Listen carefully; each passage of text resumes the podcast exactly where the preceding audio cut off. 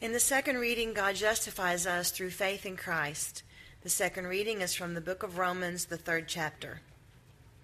Now we know that whatever the law says, it speaks to those who are under the law, so that every mouth may be stopped and the whole world may be held accountable to God. For by works of the law, no human being will be justified in his sight, since, though, since through the law comes knowledge of sin. But now the righteousness of God has been manifested apart from the law, although the law and the prophets bear witness to it. The righteousness of God through faith in Jesus Christ for all who believe. For there is no distinction. For all have sinned and fall short of the glory of God, and are justified by his grace as a gift, through the redemption that is in Christ Jesus, whom God put forward as a propitiation by his blood to be received by faith. This was to show God's righteousness, because in his divine forbearance he had passed over former sins.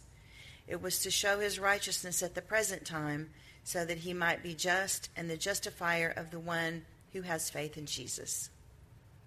Then what becomes of our boasting? It is excluded. By what kind of law? By a law of works? No, but by the law of faith. For we hold that one is justified by faith apart from the works of the law. This is the word of the Lord. Because God is first. And for her, I am the second most important person in her life because God is first for her. And if you can get the first commandment right, if you can put God first in your life, the rest of the commandments are easier. You can get the first commandment right, you can stay out of the ditch. If you get the first commandment right, know what's most important in your life, put God first, then, then life is good. Okay, thank you for coming up. You may sit down.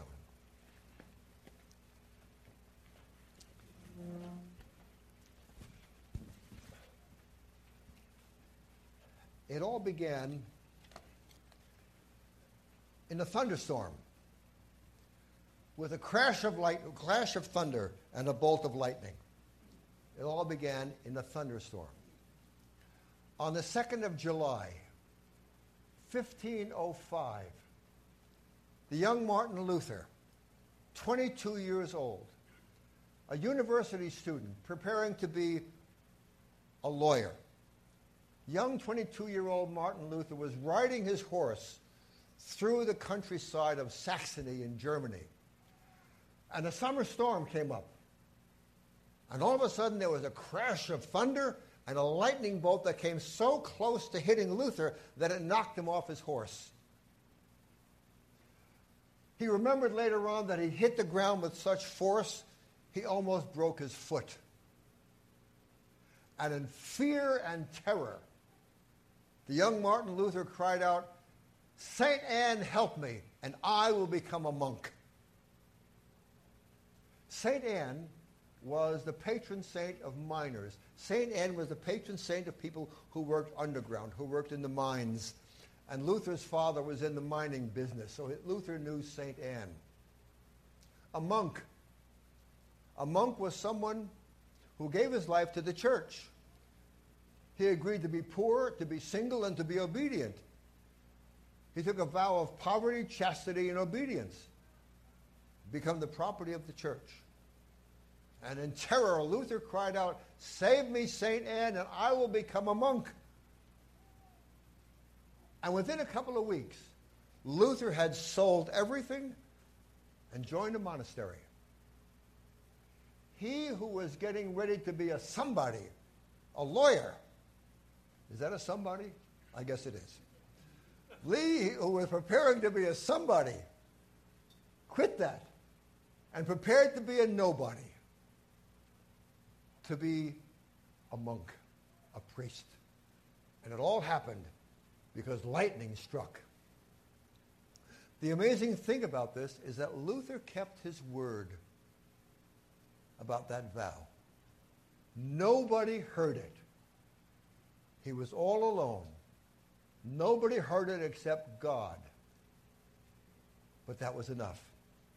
You know, oftentimes when things are bad, when there is a crisis in life, we tend to want to bargain with God, make a promise to God so that God will help us. How many of you watch MASH? Have seen MASH? Have You ever seen MASH? Raise your hand. Okay. You know Father Mulcahy. Father Mulcahy, one day, Father Mulcahy was in the ward taking care of, of uh, soldiers who had been wounded. And he was talking to this uh, soldier who had been wounded, and the soldier had a, a really a, a problem on his heart. He said, Father Mulcahy, when I was out there fighting, I was so afraid that I promised God that if he saved me, I would become a Catholic priest. And the young man said, Now I'm here. And Father Mulcahy, I don't want to be a Catholic priest. What should I do? And Father Mulcahy said, Well, son, if everybody who ever made a promise like that in war kept it, the Catholic priesthood would have a population explosion. See, we, we tend to bargain with God to get our way. That's what Luther did. Save me, St. Anne, and I will become a monk. We have to say this about Luther. He kept that promise. It says something about his integrity. Nobody heard it but God. And that was enough. Luther had made a promise, and he was going to promise. He was going to keep that promise. He'd become a monk because lightning had struck. It was a difficult decision to make because Luther knew that his father would be furious because Luther's father, Hans, wanted Luther to be a lawyer. He wanted his, his son to move up in the social strata. And indeed, when Hans Luther found out that Martin was going to the monastery, he was furious. He was throwing away his career. But Luther decided it would be better to face the anger of his father for his lifetime rather than face the anger of God for all eternity. And so Luther became a monk. And in that simple decision when lightning struck, the history of Europe, the history of Christianity in the Western world was changed. Twelve years later, when Luther was 34, he found himself in Wittenberg on the 31st of October, 1517. It's the, 100, it's the 499th anniversary tomorrow. He found himself before the bulletin board of the community, which was the church door. And he found himself nailing up on the church door 99 things he wanted to talk to the church about. He didn't want to fight, he didn't want to argue. He just said, let's talk about this stuff. It's called the Posting of the 95 Theses. A few years later, Luther was kicked out of the church for teaching things that the church disapproved of. And then the church divided, and the Protestant Reformation started. The Lutheran Church was born. All the other Protestant denominations were formed because lightning, because lightning had struck. You have to wonder, was the lightning sent by God? Did God use the lightning to engineer the circumstances of young Martin so that he would become a reformer of the church? In his early years, Luther thought, yes, God sent the lightning. His father, Hans, thought, no, the devil had sent the lightning. And later in his life, looking back on all the trials and tribulations that he had had, Luther too wondered, did God send the lightning? Or did the devil send the lightning? You can decide for yourself. One thing we know for sure, that Luther took God seriously.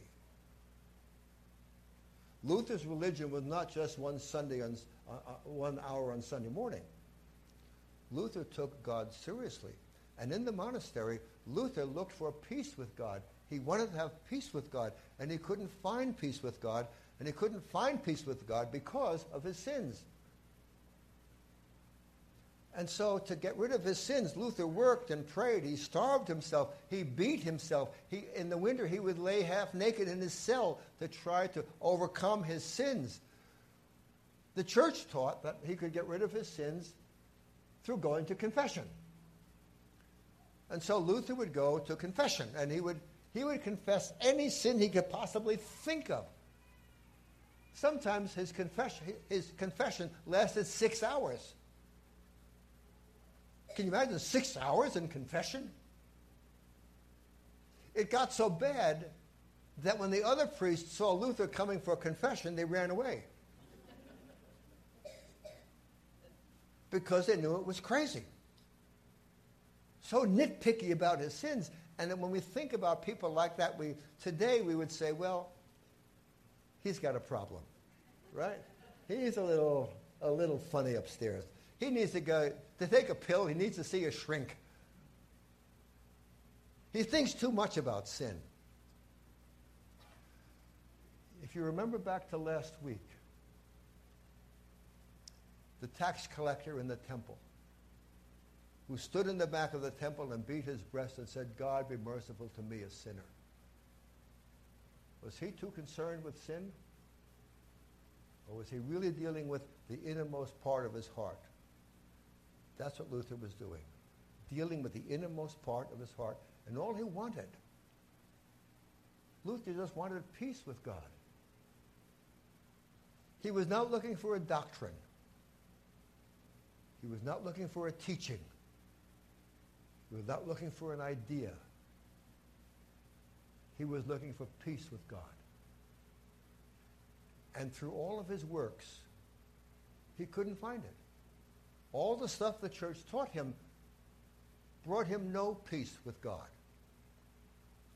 Luther was attached to the, to the uh, university at Wittenberg, and Luther was, began, uh, began to prepare lectures on the letter to the Romans. He was teaching in the university. And he came across Romans 1.17, where it says, the righteous shall live by faith. He had read that before, but its meaning never dawned on him before. The righteous people live not by stuff they do. The righteous live by faith. And Luther said it was like the heavens opened and everything was made clear. The righteous shall live by faith. It happens that we in the church can hear the gospel for years and years and years, and the truth of it doesn't break into us. You hear it, but it doesn't make its way into your heart and soul and transform your life.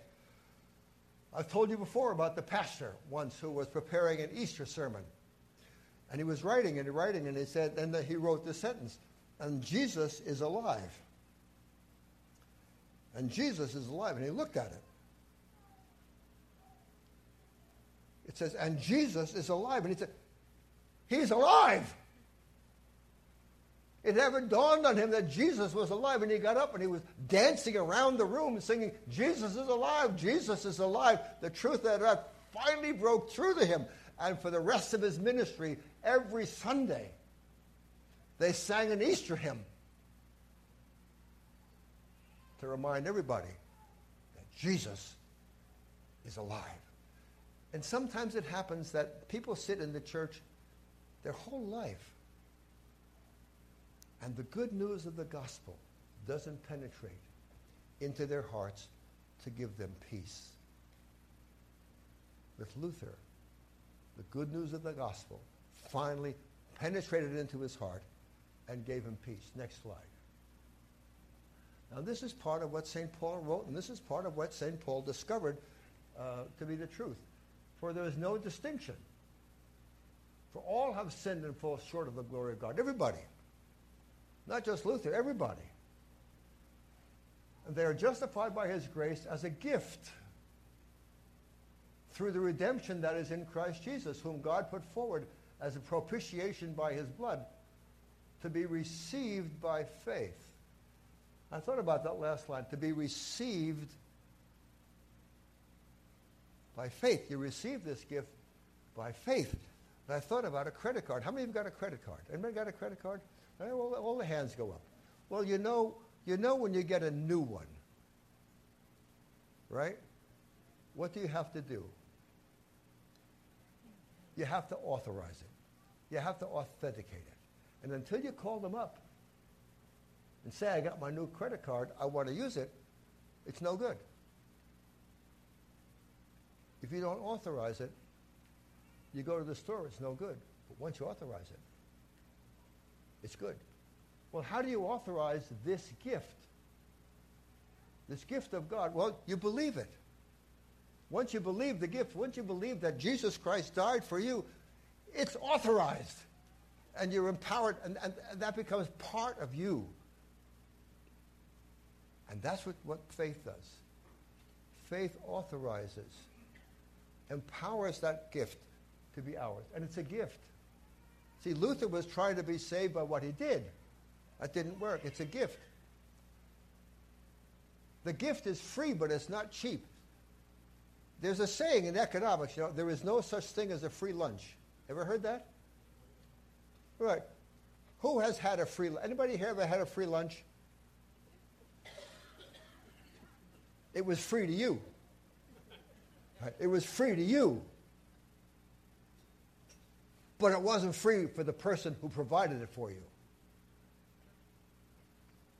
Salvation is free to us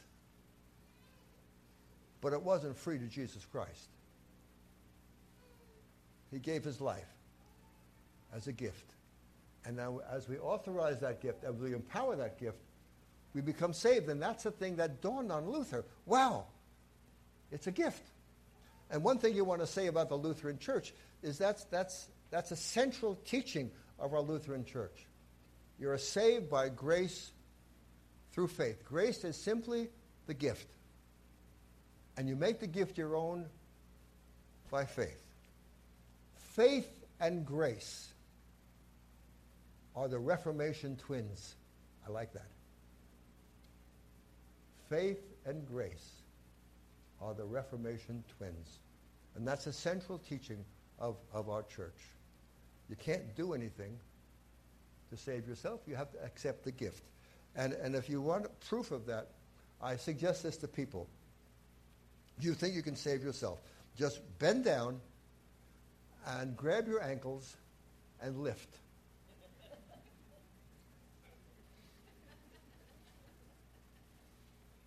How high up off the ground will you go? That's what it's like to try to save yourself. But the hand of Jesus reaches down and lifts you up. Grace and faith the Reformation twins. It's free. But it means that you and I are recipients of this gift are responsible. We are responsible Christian people. You don't take the gift and run. You reflect your gratitude for the gift by the life you live. A life that is, pleases God, a life that serves others, a life that fights against sin, a life that prays, a life that comes to worship, a life that in all things honors the first commandment. That's who we are as Christians. That's who we are as Lutheran Christians. Grace and faith. The Reformation twins. And we have that, we have that message because long ago, lightning struck. Amen.